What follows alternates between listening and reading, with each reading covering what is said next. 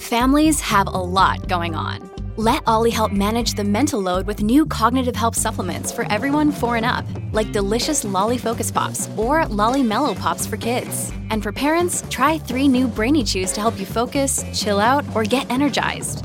Find these cognitive health buddies for the whole fam at olly.com. That's O L L Y.com. These statements have not been evaluated by the Food and Drug Administration. This product is not intended to diagnose, treat, cure, or prevent any disease. Welcome to Moneymaker, the podcast that gives you the tools to enrich your life in every sense of the word. I'm your host, Nely Galán. Let's get started. So, Rod Watson, incredible guy in real estate, real estate mogul. I've read about you everywhere in Forbes, everywhere, and I, I tracked you down because I was so fascinated by what you're doing in in a time when real estate is so completely saturated, it's so difficult. You found a hole in a niche, and I always find that incredible about an entrepreneur that we know we smell a hole when it exists. Yeah. How did you? I mean, you're an athlete yourself, Yeah. and you decided to create a business really catering to athletes and celebrities Yeah. in the real estate world. Tell me how you got to this point and Yeah. your backstory because you were an athlete yourself. Yeah. Well, first of all, thanks for having me on your platform, Nely. It's great to be here Oh with you. God, such a pleasure. Um, you know, I, to kind of give a backstory and sum up a real long story, over 30 years in basketball, starting at about nine years old. And funny, funny enough, it, it- for me, it was falling in love with the game because of Michael Jordan to start with. Mm. Being around sports over the years really helped me develop, you know, communication skills, you know, teamwork, camaraderie, all of those things. And for me in real estate, it became a natural progression. For me, it was just really just when I identified the niche of representing athletes and entertainers, it was natural because I understood what it was like to be in that position as an athlete. But let's back up a minute. So you're you're an athlete for a number of years, Yeah. and then like many athletes, because I'm going to interview a lot of athletes on the show, Yeah. you have that transition period where you're in this whole career that you've dreamt about your whole life, Yep. and then that period of your life is ending or will end, Mhm. and then you have to start and go, what is it that I'm going to do? Yeah. At that moment of your life, how did you like what? How did you navigate that and come to this? It was hard because you know you have a lot of different things that you think you should be doing, right? Or you see other people doing things. It's like, should I be doing this or what's natural? And I tell people like trust your natural instincts. And for me, I was attracted to real estate, and it, it kind of resonated with me. And I really, at that point, I was in the process of getting my master's degree and coaching basketball. And I wasn't quite sure if that was the path I wanted to go, but I thought, like, hey, it all lines up. You play sports, you should be a coach next. You like working with the players, you still love the game. And when I got into coaching, I realized I don't love it that much that I want to base my whole life and career around this. But real estate, as I was going through the process of getting my master's degree, I would stay up at night and study, you know, different courses or just read different books about that field. And I was like, you know what, this makes sense. I think this is something I, I want to pursue wholeheartedly. And then that's what I did. I began to pivot and focus my attention on that. And do you think that that that attracted you too because there was a lot of money in that field? Like, Yeah. as an athlete, you're always kind of going after the money, and the money comes sometimes big or small, but comes for a period of time and then it Yeah. ends. Was this something that attracted to you to the real estate area? Yeah, I mean, honestly, obviously, money, uh, the ability to have unlimited, you know, potential and earning money, right? That that was attractive. But the biggest thing for me was also having ownership, being able to own my own property, right? Being able to operate in a space where I could help other people do the same thing. That was really attractive to me. When I say the same thing, meaning own real estate, be able to be in an ownership position. So it was a combination of, hey, I can earn a lot of money and at the same time I can help a lot of people do the same thing. Own, invest, and really build long term wealth, which is the term we hear a lot right now, right? Generational wealth, where back then it was just about figuring out what your career was gonna be. And so for me, those things were attractive. Uh, it became very clear because of my background of what I've gone through growing up, where I didn't grow up around money. I didn't grow up, you know, living in one home my entire life before going off to college. Uh, my mom rented most of our lives. The only person that I saw a glimpse of ownership was my grandmother and my grandfather. My grandmother, meaning on my, my, my father's mother, and then my grandfather, my mother's father. Um, he owned real estate. And so that stood out to me. And I knew that that was in my family tree, if you will. And I said, you know, how can I keep this legacy going? But in this era, this time So that's the person life. that you saw that looked like you that was into real estate. So you Yeah. had a family member. Yeah, my grandfather he he inherited land from his his um, mother, who her mother were slaves, so they were sharecroppers, and so they they pulled up enough money that they bought money back in back then. Money land was real cheap, and they were able to pull money together with the family and buy parcels of land. And what's funny about that is that when I went off to college, we discovered that that land had oil on it, and so No. yeah, so different um like different, you know, companies started approaching my grandfather about being able to drill and pay them So for the being drill able rights. to get the drill rights exactly. And uh, around '96, they came to terms and agreed. And so my grandfather's been getting checks for over 20 years. You know, um, Wow. from the mineral rights, you know, on that land. And that's that. That was the thing that really stood out to me again. That led me into the path of real estate because I saw one. My grandfather had a fourth grade education. He was a hard worker, but he was a sharecropper most of his life. But he didn't just settle for that. He didn't feel sorry for himself. He he utilized his skills and his resources. He was great with horses, so he became a a world champion horse breeder for calf roping and cutting horses. Mm. He actually used his own land to store and stable horses for other people that he knew that was in his circle that were horse lovers. So he was a cowboy, but yet at the same time, he wasn't just settling for the you know, the life that had been handed to him, if you will.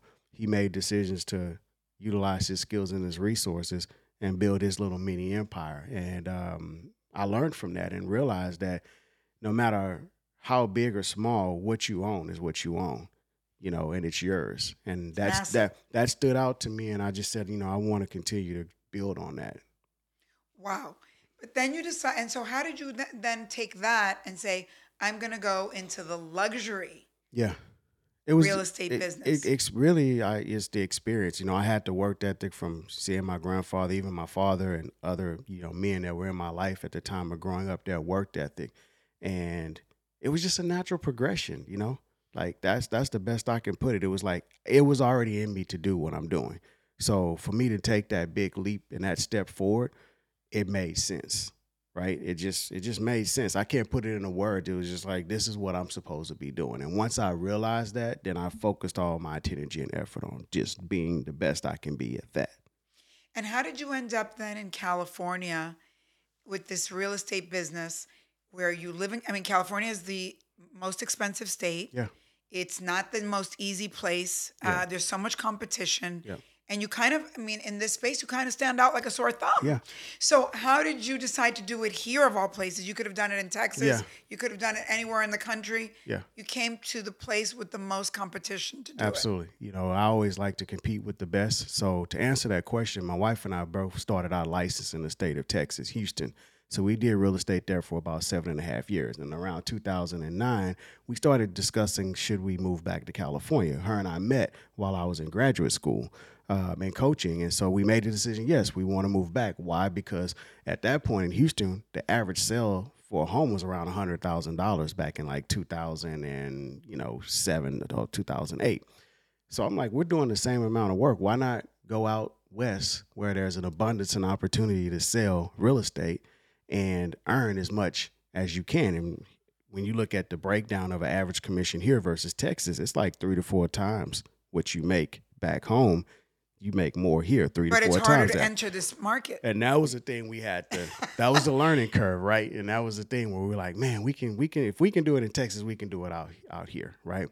Um, and so we we took a big leap of faith. You know, we gave up living comfortably in Texas, had a business that my wife and I was establishing and growing. We were doing a lot of distress sales, short sales, REOs, and we were like, you know what? Let's head out west. Let's live the dream. And let's And let's go after kids. it. At, at that time, we had two. Two. We didn't have our third until we moved back. So we moved back in 2011. I started out with RE/MAX, and uh, really, I just put my head down and focused on, hey, I'm going to commit ten years of giving it my best, and we'll see Okay, where and do you we'll see think where that it you goes. think like I'm going to do something for 10 years because you are an athlete and you Yeah. know that that's what it takes? How do you use your sports background to have the patience to have the long distance run of a 10 year business that doesn't hit? So here's so here's what I told myself. I said, you're going to have to make a commitment. You're going to have to sacrifice something. So like in sports, you're going to have to put in three, four weeks of training just for the opportunity to maybe play, right? Just for the opportunity to make the team. So for me, I'm like, you already have a license. This is your opportunity to put 10 years later foundation so that you can live the life that you want. So for me coming in, I knew I had to make that commitment. This wasn't going to be a short term thing. So I was able to turn it around. I, I would think in my mind really quickly once I got here, I established a base within five years of being able to go from knowing no one to be able to being a, you know, 15, 20 million dollar producer in a five year period of time. That's really tough. But my mindset and the preparation that I've that I've been through over the years playing as an athlete helped me to prepare myself. And I think at the end of the day, it's all about mindset. Whatever you're gonna set out for, you have to have the right mindset to go after those things and to be able to execute it and accomplish it. So for me, it was my mindset and telling myself, you're gonna have to commit 10 years and you're gonna have to sacrifice being uncomfortable for that period of time. wow. I think that's very deep and it is I was trying to give the best No, analogy a- where it a- made a- sense, but it's a great analogy Yeah. because I think that everybody listening can relate to that. I think, you know, I- you know, because I've you and I've talked that I started a business and for four years I made no money and I was desperate, Yep. felt so sad, but I had saved money yep. and I had and I had a boss who said to me, "When I was your age, I started a business, and for ten years I made no money, and in the tenth year I hit it big." And so when you say ten years, Yeah. I really relate to that because I don't think people realize you are going to make it, but it's it is going to take you ten It's gonna years. take- it's yeah. not nothing is fast in life. Yeah. And I, you know, I have, I'm so, uh, I'm such a fan of yours because I've gone deep into what you do Mm-hmm. and how you do it. And I don't think people know that you, how you do real estate is so different to me than how I've experienced it with other people. You very, you very much have a playbook Yeah. and you're very methodical. And I know because, you know, in full disclosure, my son has shadowed you and he says to me, Mom, he's so patient and he's like very calm and zen Yeah. about we just have to do this. Yeah. And um and so can you talk a little bit because I think that playbook Yeah. comes from also Sports. your sport. Yeah. So can you talk about your playbook? Yeah, I think being strategic in life has helped me get to where I am, right? Um, meaning sometimes cutting down learning curves by studying other people. And also, you have to have a lot of patience in business, a lot of patience. I think you know that and can attest to that. So, for me, that's my unfair competitive advantage that I choose to lean into, which is my patience, right? And understanding that you can't get emotional about things in business. I mean, you can, but if you do, those things can overwhelm you and you wind up getting spun to burn out. But if you just focus on the work, right, and not just, well, I have to spend this much time, you're going to spend that time doing something. You're either going to, it's like money, you're either going to spend it on frivolous things or waste it, or you're going to focus on making the right investments. And so, what I learned early on in life, and my mom taught me this, is about choosing how you spend your time is just as important how you spend your money. Mm, that's deep. Um, and so I started focusing on, especially as you get older, how am I spending my time and what am I investing my time in? What is the outcome that you want to see at 45, at 50, if you're fortunate enough to be here at 60? What things can you be doing today to set yourself up that? So for me, I always play the long game, you know, because I understand time is our greatest asset next to our health.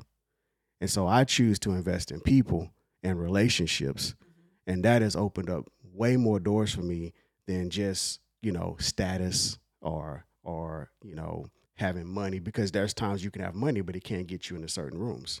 It's who do you know? So strategy for me has been about understanding the right people to have in your circle, understanding when and not to make moves and being patient. And that patience has led me to be able to meet the right people, for other people to rally around me to help me open doors in places I normally wouldn't have been able to get into. So it all goes back to strategy, relationships, and patience for me. I also I've also kind of paid attention that what one of the things you do different is a lot of people go into real estate, you know, and they get a license mm-hmm. and they start trying to sell. Yeah. And yet, I think from what I've seen you do, you reverse engineer and you talk a lot about research, Correct. about learning markets, about picking areas, Correct. about really taking the time to service your your clients even when they're not buying from you. Yeah. You I have been to some of your events where you do almost like master classes with a tax expert mm-hmm. or with kind of giving people content, giving people know-how, knowledge without asking them to do anything. Yeah. Can you talk a little bit about it's kind of a, masterful way of running Yeah. a business and where you got that? You just said it. I mean, the thing you're touching on. Paid attention. Yeah, the, the thing you're touching on is really, I think, overlooked a lot when you get into real estate. You mean my wife was just talking about this because she just got her license a year ago, but here in California, it's easy to get the license, but then once you get the license, no one tells you really what the heck you're supposed to be doing, right? And the funny thing is, in this industry, I think it's actually set up backwards. What they teach you is how to prospect, how to cold call, right? How to how to go mail. But what you should be learning how to do is how to operate a business with systems and processes and how to market. Because I don't give a dog on how great of a salesperson you are if you're not getting in front of people or if you don't have the relationships to get you in front of people or business being referred to you, then you're not going to close deals. You're not going to have very much success in business. And then the flip side to that is if you don't have systems to help you operate your business, right? To help you for to help you plan ahead for how you're going to spend your money marketing, how you're going to spend your time in business development, building relationships, right? How you're going to spend time on the sales and prospecting side.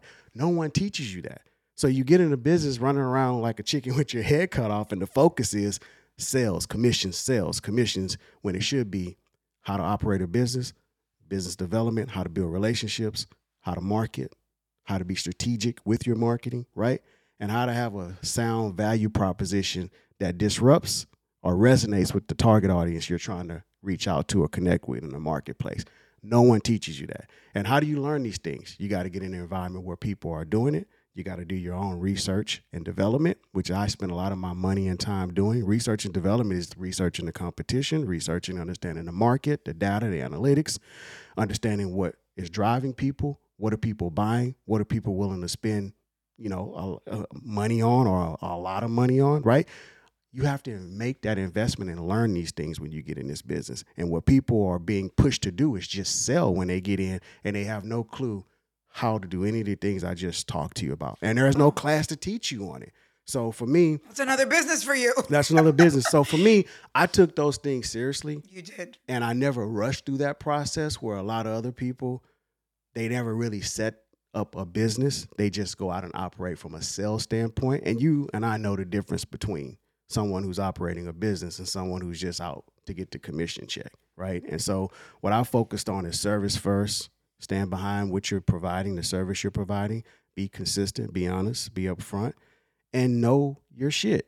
you know, at the end of the day, know your shit. You know, and that's that's important. That's half the battle, but that is equally as important as all the other things that I've just shared with you. Is knowing your shit, knowing Well, what's I going think on. I think the other thing that really stood out for me about you is that you're you know you've also picked a niche within a niche, Yeah. right? Which you know it's like I come from a TV background where if you make a network about everything, you do Yeah. nothing, and you've got to find who is your audience, right? But you picked an audience that is very exact, uh, and that I think a lot of you know big real estate companies completely didn't even think existed you know you're you're dealing with minorities Mm-hmm. that are athletes or celebrities that are high net worth yeah. And you have created a business that is not only a real estate business but a concierge business Mm-hmm. and so can you explain that Yeah. Well, being here on the West, this is by far the most competitive real estate market you can be in, as you touched on. And I wanted to transition from just traditional sales into luxury. And I thought, how am I going to do this? 99.9% of the people out West who own homes, especially in the luxury market, don't look like me or don't identify with my culture, where I come from, right? However, what I also looked at is who do I know that are in these spaces that look like me that can't afford these homes or in my network if they don't look like me that I could develop a poor relationship with. And so what I focused on was that it was a natural progression being a former athlete. I had an unfair competitive advantage in the marketplace. And so I said, lean into that. That's going to be what opens the door for you to eventually to sell the high-end homes. And once you prove yourself in that space, no one can argue your ability, your competency, your knowledge, right? Because to land a client like a LeBron James or Kevin Durant, I can name all the big name athletes, you know, that are out there. We can go on. There's a long list. But to get those type of clients, you have to have relationships. You got to know your shit. You got to be competent, right? And you got to be an all-around professional. So I understood strategy. If I can penetrate that niche market, it's going to open up the door for me in the luxury space. And so with that being said, I've said it before, it was a natural progression because I already had those relationships that other people didn't have. That big companies have to spend hundreds of thousands of millions of dollars to get access to. I had that because over 30 years, I spent that time developing relationships with key people in the overall basketball world, college, high school, the NBA. Um, those relationships turned out to be something that down the road I didn't realize when I was young, but it became my leverage to be able to open this door to what I'm doing today. So for me, it was right there in front of me. I just had to put the pieces together and then be confident in myself and build a brand and build my name around servicing that niche. And that's what I did. And so the concierge part of it came from what? What what was the the learning that you had that you realize it's bigger than just selling one thing? It's like kind of an, a well-rounded relationship with our clients. Yeah, it's service at the end of the day is giving people what they want right? And I understood that the clientele that I was going after going after expected service, quality service. And um, I think the best thing you can do, other than listening and hearing and understanding people, is serve. And I wanted a business where people not only had a great experience, they wanted to tell other people about it. And I studied some of the top brands like Lexus, which I worked for, Porsche, uh, Land Rover, Jaguar, and looked at how those brands service their clients. And so I took what those brands are known for, which is consistency, quality product, quality service, and standing behind that and just implemented it into what I'm doing today. And so I saw the importance of being able to stand out. Something as simple as answering your phone or responding to a text in a timely manner or an email or doing what you say you're going to do, I found was very challenging for a lot of people in business or just in life and that became my unfair competitive advantage was to lean into that and use that as my um, how can I put it, my flag, if you will, to say, hey, you know, when you work with Rod Watson, not only is going to be a great experience, it's going to be great service. And so for me, I felt that that was an important ingredient that had to be a part of our business because people are going to remember how you treat them and they're going to remember how you make them feel. And so when people come in contact with us, meaning myself and our team, I overemphasize the importance of getting to know people and building genuine relationships because at the end of the day, that's what's going to open the door for more opportunities to meet new people and then sell more real estate. So when you have a client, let's say an athlete mm-hmm. that gets traded yep. and they come to live in Los Angeles. And what I what I hear you say and you tell me if this is right and you realize they're not going to need a house, they might need a car they might need a nanny mm-hmm. they might need help mm-hmm. you're you're there to say how can i serve you Correct. in a round even though yes of course you're in real estate but you're kind of servicing this person Correct. with all your contacts yep and i know because uh, you've invited me you do events with content you mm-hmm. you try to do events where you you're not asking for anything you're introducing your relationships and your um, your customers to each other, yeah. but you're also bringing some kind of knowledge. Like yeah. I went to a tax event with you that, by the way, which was incredible. Yeah. That I thought no one's ever taught me as a Latina woman, and I think I'm pretty goaded about. My son always says you're goaded about taxes, yeah. and then you brought a guy that made me feel like I'm an idiot, yeah. and we're gonna have him on the podcast because he's so great. So you're bringing uh, aspirational information mm-hmm. to people that ordinarily are not in the game. Yeah why did you think that was important? Value, right? And also leverage. And I understand in the market we're in here in LA, everybody knows someone. And when I've sat back and watched high level people operate, people aren't impressed by not only just what you do, but it's it's being able to be in rooms with other people that inspire them, other people that know more, other people that are striving to do better, be better. And so what I wanted to do is build a community of people like us, like-minded people who are there to support each other. Hey, who do you know that can help me with A, B, C, D? Hey, I know the perfect person. And you know that when Rod Watson sends you a referral or someone that can help you, that person's solid, right? I wanted to build that type of a network. And so I saw the opportunity to do that and to be that. And when you talk about professional athletes and high net worth people and the way that they move, for me, people at the end of the day, at that level, making money is what they're good at. Keeping it, that's the challenge. And how do you keep it? Right? And what and what advantages do you have available to you to help you do that through taxes? You know, at the end of the day, it's not just how much we make; it's what we can keep and how we're able to keep that and then take that money and invest it into other opportunities that's going to help us grow our wealth. And so I saw the value in that, and I saw that that was a great and you found a great person. I, I found I found a great person that's in our network that I've built a relationship with, and I saw it as a way of leverage to open more doors, to create more opportunities for everyone that comes in contact with Julio.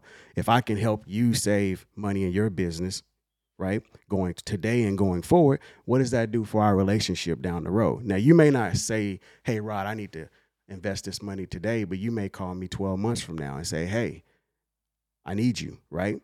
You know, and that is why I do what I do is to help other people succeed and be successful at what they're doing in life. And so I'm like that same guy that I was on the basketball court, just passing out assists. You know what I mean? Like I'm on my way to a career level in assist, helping others, helping others, helping others. That's what I do. And I'm good at that. And I know that. And that's what's led me to be where I am today as being willing to give, being willing to help other people succeed before myself and if I can bring more value to the people that are in my life, that's what we're here for. I mean, at the end of the day. You're very exceptional, and it's it's just really been great getting to know you. Yep. I think that also from a from a minority point of view, to see someone sort of reflect out a, an, an audience for real estate that everyone else has ignored. Yeah. I think there is this uh, preconceived notion that maybe Black people and Latinos aren't the best customer for real estate. Mm-hmm. We know all the you know stereotypes that we get profiled in, in communities, and yet, like for instance, for Latinos, uh, you know, a statistic just came out that when a Latino buys a house, they're the last people that default on a house. Yeah.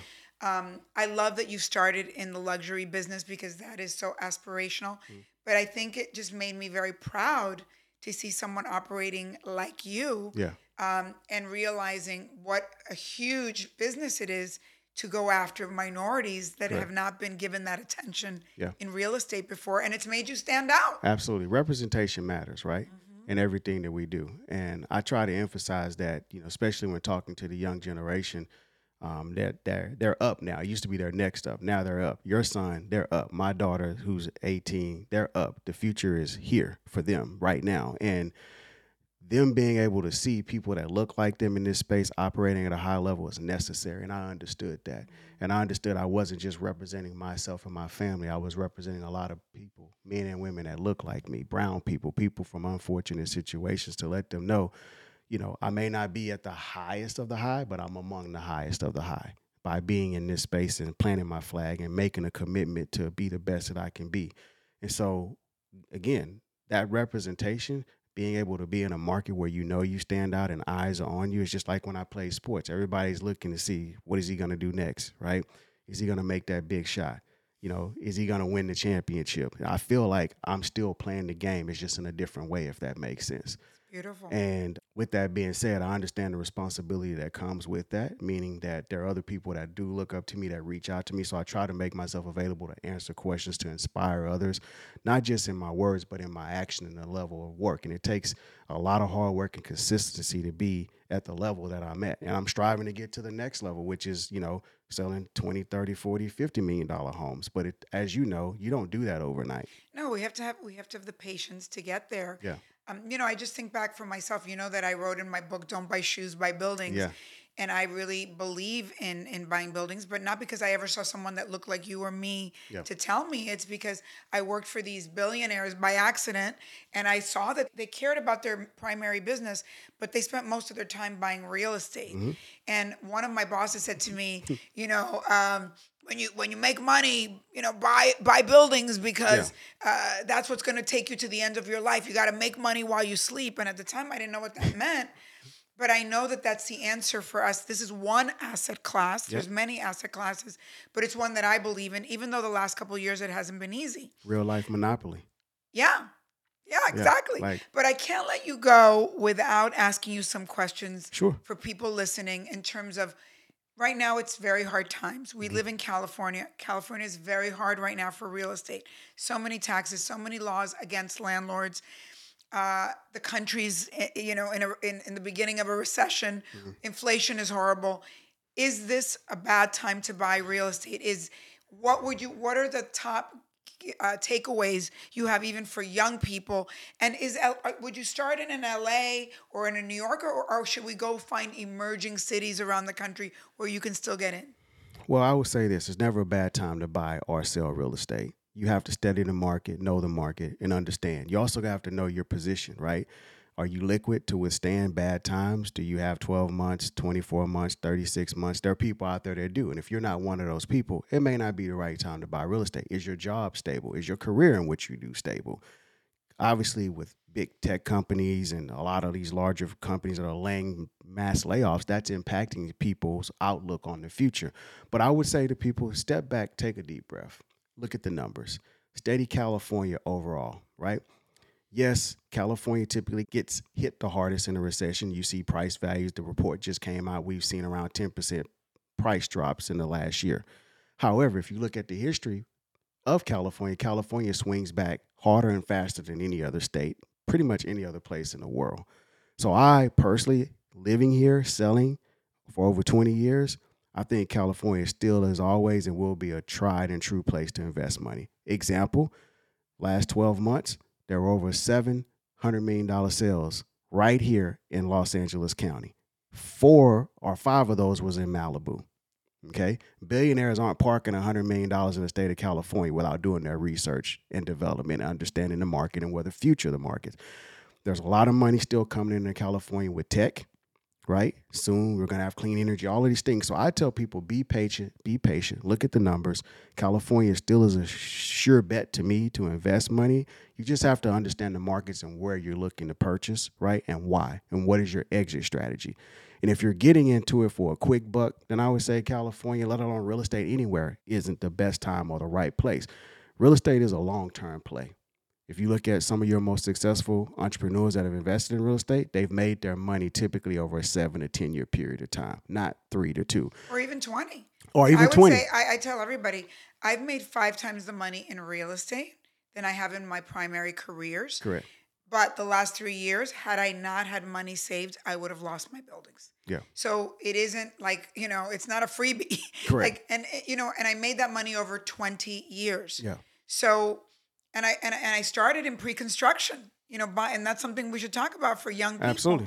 Because if you follow, right, if you Yep. follow where Amazon Yep. is going to have fulfillment centers or where there are jobs or where there are Yep. metros Yep. in any state in the country. Well, and you brought up something. What I would say to young people is if your job is stable or your income is stable and you're an entrepreneur and your business is doing really well, and like I said, you've got cash, you've got reserves, and you're in it for the long haul, meaning you you can purchase and you can stay in that property for three to five or seven or more years, then it does make sense to buy. Steady the markets and get in while the market is soft. This is the opportunity to negotiate and get the best possible deal that you can get as opposed to two years ago where you would have been competing with seven, eight, 10, or 20 plus offers and you would have had to pay above list price. That time has passed. We're at a time now where sellers are motivated. And I think this is an opportunity to get into the market.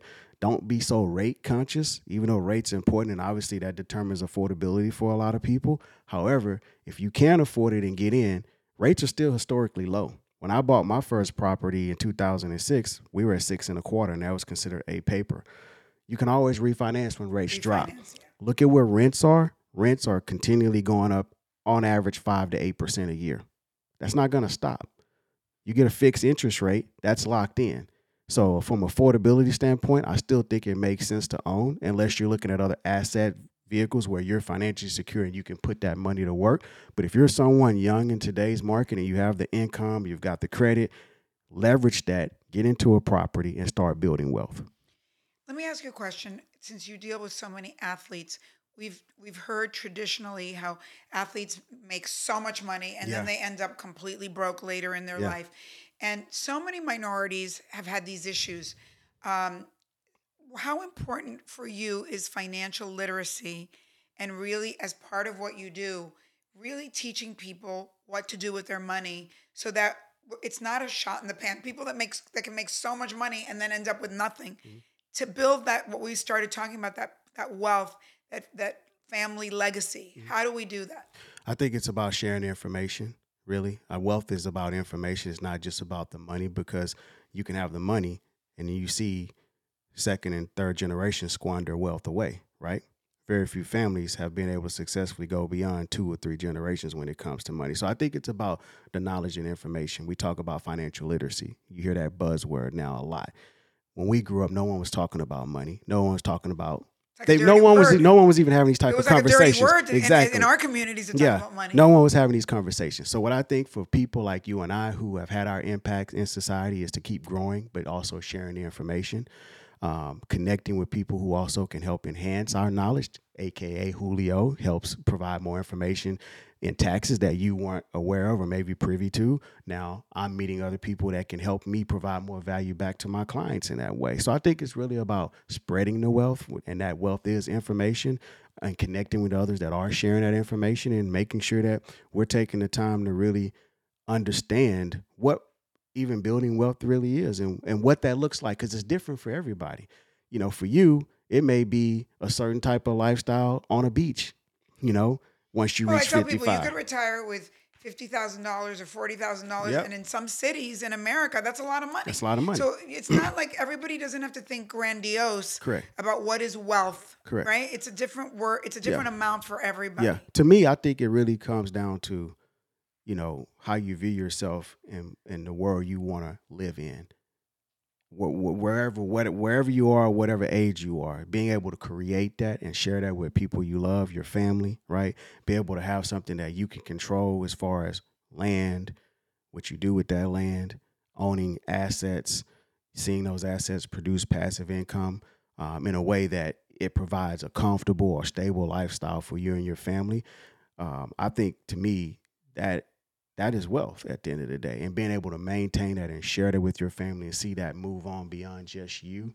Um, ideally, I think a lot of people would would love to do that, but as you know, it takes work, it takes commitment, it takes sacrifice, and it takes the time to apply yourself to be able to create that. And that's a challenge. Let- Let's just be honest. A lot of people want things really quick and fast. Well, and the discipline to get up every day. Yes. You know, I I, I, I wanted to ask you when when you're in real estate, you might sell one, two, five, ten, whatever you sell a year. Yeah, There's a lot of lulls. absolutely. There's a lot of times when you have to still get up Yep. and act as if you know you're going to sell something today Yeah. you're going to make money today but i relate to it only because i come from a tv background Mm. where you sell a tv show and maybe you sell a show every three years and you make a boatload of money but the other three years you're kind of working on 20 shows Mm-hmm. that maybe none of them go and so if you don't if you don't have the discipline to get up every day like it's urgent Yes. and also keep going and also manage your money in those three years Mhm. you're going to lose Yep. You said something very clear. Discipline, money management, right? And how you manage your time, right? Those are three very key components around what we're talking about. That you have to bring that to the table to even have a shot. that's right You you have to. It's not even a, it's not even up for debate. No. Well, I am just, first of all, very proud of you Thank you. and very impressed by you and how you live your life. Because I, Yeah. I do think what you do, everybody can talk. A lot of people talk, Yeah. but it's how you live your life and how other people, uh, you're right, how Yeah. you make people feel and how people take in that you're congruent. Correct. Your actions and your words are congruent. Yeah. And I find that very masterful. And I think of you as a masterful money maker. I appreciate that. I think the same to both the same. I think the same for you and um, you're very much someone that I'm inspired by. Um, you know, when you look at what it takes to succeed, like you talked about, there's going to be those periods where you have your success. It's like an artist. You have a hit record, and then you may not have another hit record ever, or you may not have another one for two, three, four years down the road. and you have to be able to manage that money. You got to be able to manage that time, and you have to deal with a lot of losses, like you talked about. And uh-huh. people don't see all of the losses that I'm sure you've endured, that I've uh-huh. endured to be here. That is the thing. You have to be able to endure those losses. Well, and, I think our, I, all our young people too. I, you know, I, I say this to my son every day. I go, you know, making a TV show sounds very glamorous. Yeah. Maybe five percent of it is glamorous. Yeah. And ninety-five percent of it is the back of the house. Correct. Right. It's the accounting. It's the legal. Yeah. It's having saying I can't. I just can't send something to a lawyer. I have to do most of the work Yeah. because I don't want that to spend that money. It's being so mindful it's the business side. and learn. yep. And it's and you know and you have to fall in love with it. Yep. And that's amazing. So what I want to say is give you, you know, acknowledgement around the body of work that you've done as well. And, you know, even creating a platform like this for someone like myself to be able to sit here today with you and just have this conversation means a lot. So I'm very much appreciative of that. And uh, you inspire me as well. All right, thank you. Yep. My little moneymaker over here.